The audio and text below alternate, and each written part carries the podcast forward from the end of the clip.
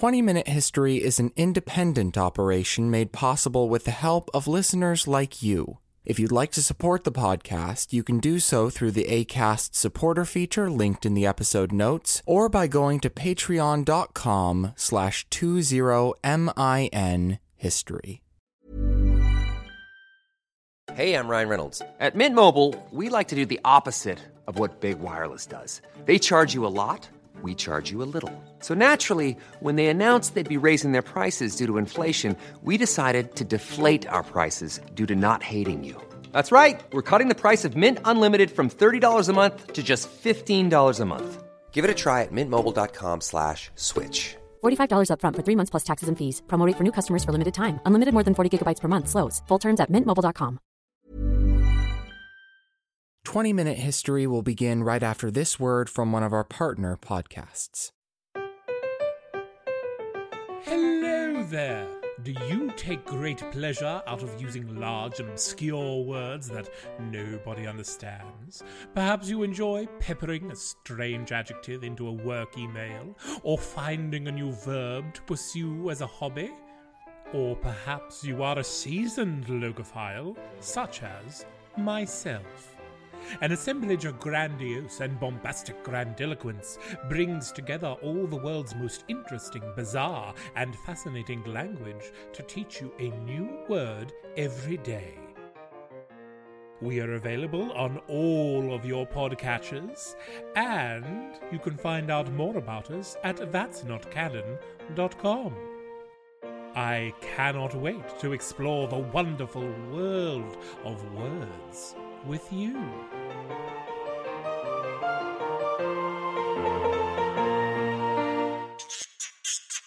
A That's Not Canon Productions podcast. All relevant links and information for an assemblage of grandiose and bombastic grandiloquence can be found in the episode notes. And now, on with the show. I am David A. Bradbury, and this is 20 Minute History. On today's episode, as you're no doubt aware, this season dabbles not only in historically unfamiliar men and women, but also in those whose memories have been tarnished, mystified, poisoned, if you will. And few men fit this category better than Grigory Efimovich Rasputin. This is season 1, episode 7, and let's jump right in.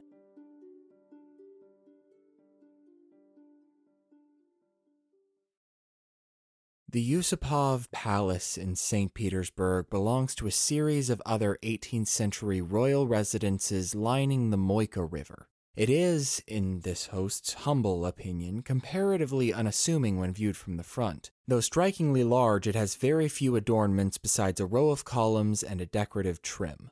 However, these shortcomings of the exterior quickly fade when guests enter the castle to find accommodations fit for a prince a private theater, expansive royal red dining rooms, extravagantly decorated bathrooms, and golden chandeliers, among other things. But perhaps the most captivating aspect of this centuries old building is one that cannot be seen by the naked eye. Without a background knowledge in recent Russian history, one might miss the fact that this very palace played host to one of the most infamous murders of all time. Late night, in the bitingly cold Russian winter of 1916, supposedly a group of royalists intent on saving the Russian monarchy set out to kill the mystical Siberian peasant that had been destroying it. They managed to lead him inside under the guise that he would be their dinner guest that evening, then proceeding to serve him sweet cakes and wine that were both laced with fatal doses of cyanide. Unbelievably, the poison failed to produce the intended effect, so an impatient assassin pulled out a revolver and shot him in the chest. This, too, did not quite do the trick. After a few minutes of lying unconscious on the floor, the miracle worker jolted upright and made a dash for the front door. Shocked, the killers chased after him and shot him twice more, once in the back and once in the forehead, landing him face down in the snow. His arms and legs were bound with rope, and his limp remains were finally cast into the frozen river. When the body was excavated from its icy grasp the next morning, an autopsy was performed which allegedly determined the cause of death drowning. You've probably heard this story before. You're also probably at least passingly familiar with the story of the rest of Rasputin's life, and if you're like me, you instinctively find most of the things you hear about him to be highly unbelievable. But allow me to assure you, a lot of it is more accurate than you might think. Now, make no mistake, Rasputin is certainly the subject of a great deal of historical myth making, and just like in our episode on Joseph Smith, I'm definitely not about to let any mystical or supernatural claims go unchallenged. But beyond that, I would propose to you that Rasputin truly was one of those once in a millennium icons, a man for whom fact and fiction are so difficult to discern in part because his actions so often seem to defy rational explanation. Today, we find ourselves dealing with a man who was in some ways both healer and abuser, teacher and student, monarch and subject, holy man and heathen. Given all these contradictions, is it any wonder so many people don't know what to believe? I think not. So please accept my imperfect attempt to provide some clarification. The circumstances of Rasputin's birth in the small Siberian village of Pokrovskoy could only be made remarkable when viewed in the context of the rest of his life. For as truly fascinating as it may be to watch a man climb from the lowest rung of society to the peak of political influence, that clearly doesn't change the fact that when Grigory came into being on January 9, 1869, he was little more than another insignificant Russian peasant. His family subsisted primarily on hunting, fishing, and farming, and though it's possible that their lives were more comfortable than their neighbors, his father Yefim's plot of land and collection of a few dozen livestock could hardly be called a small fortune. In his formative years, Grigory received no formal education. Shocker, I know. And what schooling he did receive came from the Orthodox Church. And there wasn't a whole lot more to his adolescent routine than that.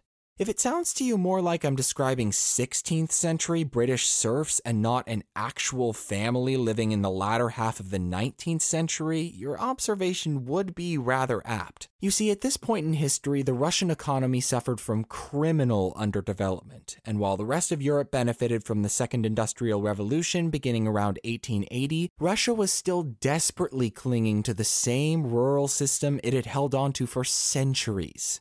In fairness, there was a slight trend toward urbanization and industrialization during this time, but it was heavily centralized in just St. Petersburg and Moscow, and as such only affected around one fifth of the population.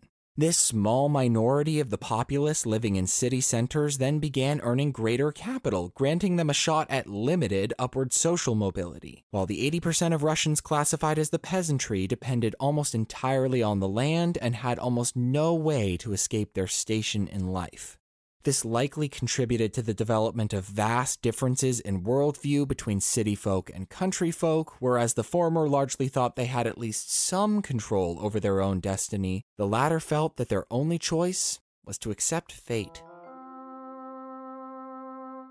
It is no surprise then that from the beginning, Rasputin was consumed with the orthodox idea that faith and submission to the will of God would themselves lead him down the right path. So engrossed was he that he took several solo pilgrimages throughout his teens and 20s, hoping that this might strengthen his connection to God, as well as correct some of his most egregious transgressions. What were those transgressions, you might ask? Well, first of all, Rasputin loved alcohol. A lot. He never seemed to go a night without it, and he found himself in a number of less than ideal situations while under its influence. His intoxicated activities ranged from verbal harassment and petty horse thievery to sexual assault and rape. Unacceptable behaviors in need of immediate correction. Too bad these ventures did absolutely nothing to correct them, and at times even seemed to bring them out in full force. This from Joseph T. Fuhrmann, quote, Although Rasputin was married, he pursued other women. Sometimes he would ask a woman to undress and wash him so that they might resist temptation together. Rasputin had an unusually strong sex drive and it affected every aspect of his life. It seems that Grigori never considered sexual proclivity and misconduct seriously sinful, or if he did, then he never made a concerted effort to change that behavior. As a matter of fact, the only change his journeys did seem to effect was in convincing himself and some others that he had broad religious powers. The highest leadership of the Russian Orthodox Church never really took a liking to Rasputin, but by 1902, his outgoing character, religious passion, and gutsy opinions attracted a sizable following. Conversations about him frequently invoke the term starets, a term with a few different definitions depending on who you asked, but which was generally intended to indicate a powerful religious leader with mystical healing powers. This kind of noise inevitably commanded the attention of even a few established holy men, most crucial among them Feofan of Poltava, an elite archbishop whose most firmly held conviction was that God was present in the hearts of even the most ordinary men and women. Upon meeting Rasputin, he was so taken by the Siberian's theological perspective and strength that he felt there was no better choice than to introduce him to his most powerful friend, Nicholas II. The last Tsar and his wife Alexandra first met Rasputin in 1905, and initially it seemed as though the royal couple saw in him many of the same attributes that Feofan did, which is to say they valued him as a spiritual voice and as a representative of the common people. But within a year, Rasputin had earned a regular place within the Tsar's palace for another reason entirely. And no, it wasn't because he was engaged in a sexual relationship with the Tsarina. Rather, evidence that has recently come to light leads us to believe that Nicholas and Alexandra sought Rasputin's continued presence as a healer. One need only understand that the monarchy's rules of succession prohibited a woman from leading the country to realize that the health and well being of the Tsar's only son Alexis was of paramount importance. It is only natural, then, that the couple would worry for the future of their family's reign when Alexis was diagnosed with hemophilia, a genetic disorder that inhibits blood clotting and makes even the most minor cuts and bruises life threatening. Nicholas and Alexandra did not have to imagine how close this would bring their son to death. They watched it happen with shocking regularity. And then, just a year or two after this fateful news struck, this Siberian mystic waltzed onto the scene. It just so happened that whenever the prince suffered a bad bout of hemophilia, Rasputin was called upon to pray over him, and the symptoms would subside over the next few days, no matter how dire Alexis's situation may have looked. For 10 years, these seemingly miraculous powers alone kept him in good favor with the royal family. And when I say alone, I mean alone. Because at no point did Rasputin's behavior change significantly from the days of his religious wanderings. He still drank, still went on wild sexual escapades, and still publicly conducted himself in embarrassing ways, including one occasion on which he exposed himself to a crowded restaurant. The Tsar and Tsarina, rather than being oblivious, sometimes bore personal witness to these actions, and though it may have taken every ounce of strength they had to ignore it, in the end, they did.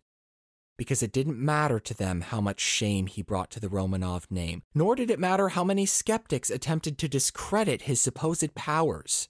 What mattered was the health of their chronically sick son, and in that regard, they watched Rasputin deliver time and time again. In their minds, they simply had no choice but to keep him around. With this, Rasputin's presence in the royal court was firmly cemented, and it wasn't long before the miracle man started exerting his influence over the Tsar. It started with a fairly innocuous request to legally change his surname, probably in an attempt to distance himself from his peasant lineage, but from there it moved to recommending personal allies for political and religious positions. Some of these appointments succeeded, such as that of the Bishop Varnava, but to his credit, Nicholas blocked most of them. Alexandra, over whom Rasputin arguably had greater influence, could protest as much as she wanted, but so long as nothing interrupted Nicholas's ultimate control over the government, Rasputin's power could be held in check. Unfortunately for the autocrat and his subjects, the assassination of Archduke Franz Ferdinand provided just that sort of interruption.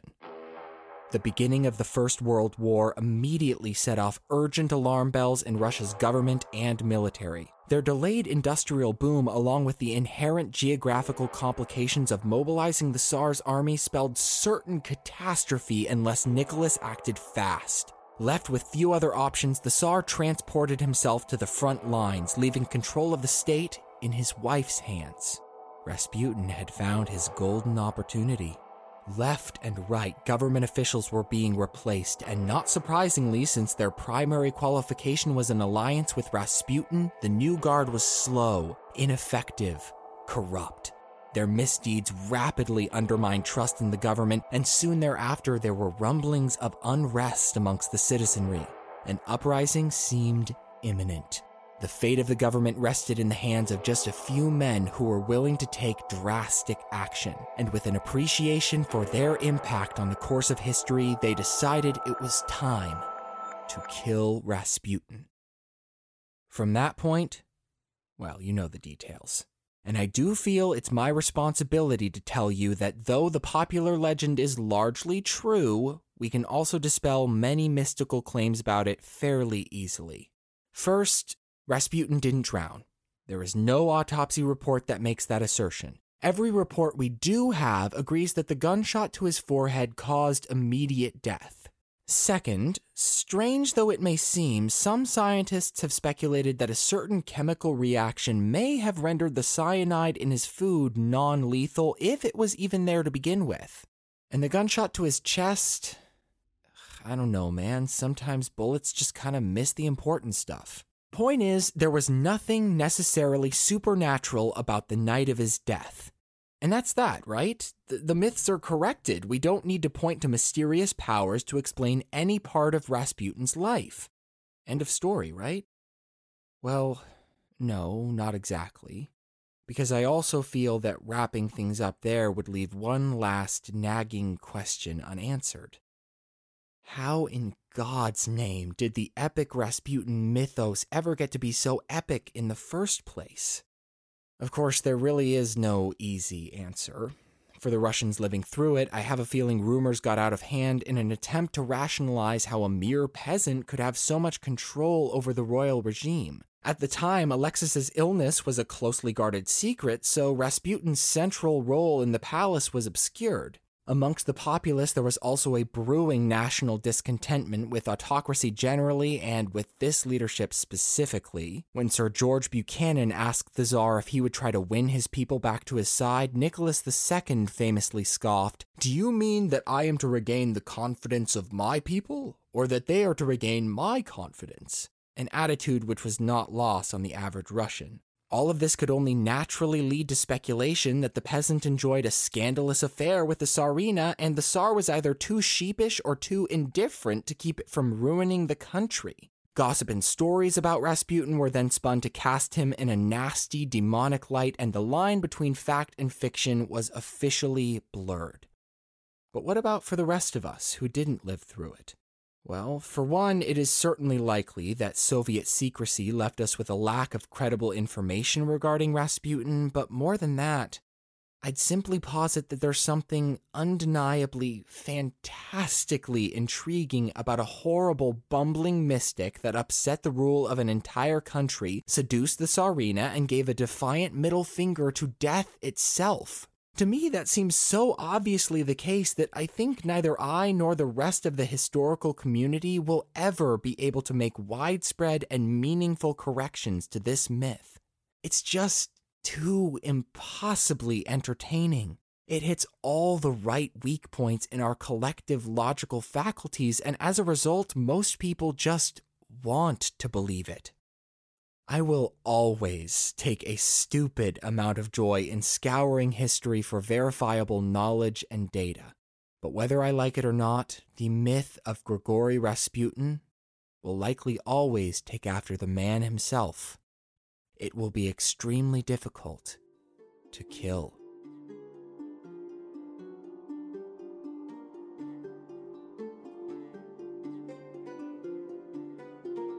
Thank you all so much for listening to another episode of 20 Minute History. As always, if you liked it, then please consider subscribing, leaving a rating, and checking us out on social media on Facebook, Twitter, and Instagram at 20MIN History. And again, a very special thanks to the brilliant minds without whose works I could not have written this episode, including Joseph T. Fuhrmann, Gian V. Cormina, Neil Faulkner, and R.J. Brocklehurst. And on next week's episode, please join me as we dive deep into a rescue mission viewed across the country.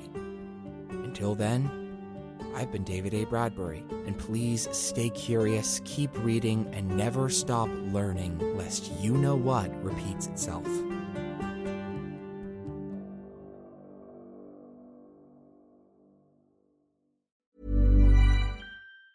Planning for your next trip? Elevate your travel style with Quince. Quince has all the jet setting essentials you'll want for your next getaway, like European linen, premium luggage options, buttery soft Italian leather bags, and so much more. And is all priced at 50 to 80% less than similar brands. Plus, Quince only works with factories that use safe and ethical manufacturing practices. Pack your bags with high-quality essentials you'll be wearing for vacations to come with Quince. Go to quince.com slash pack for free shipping and 365-day returns.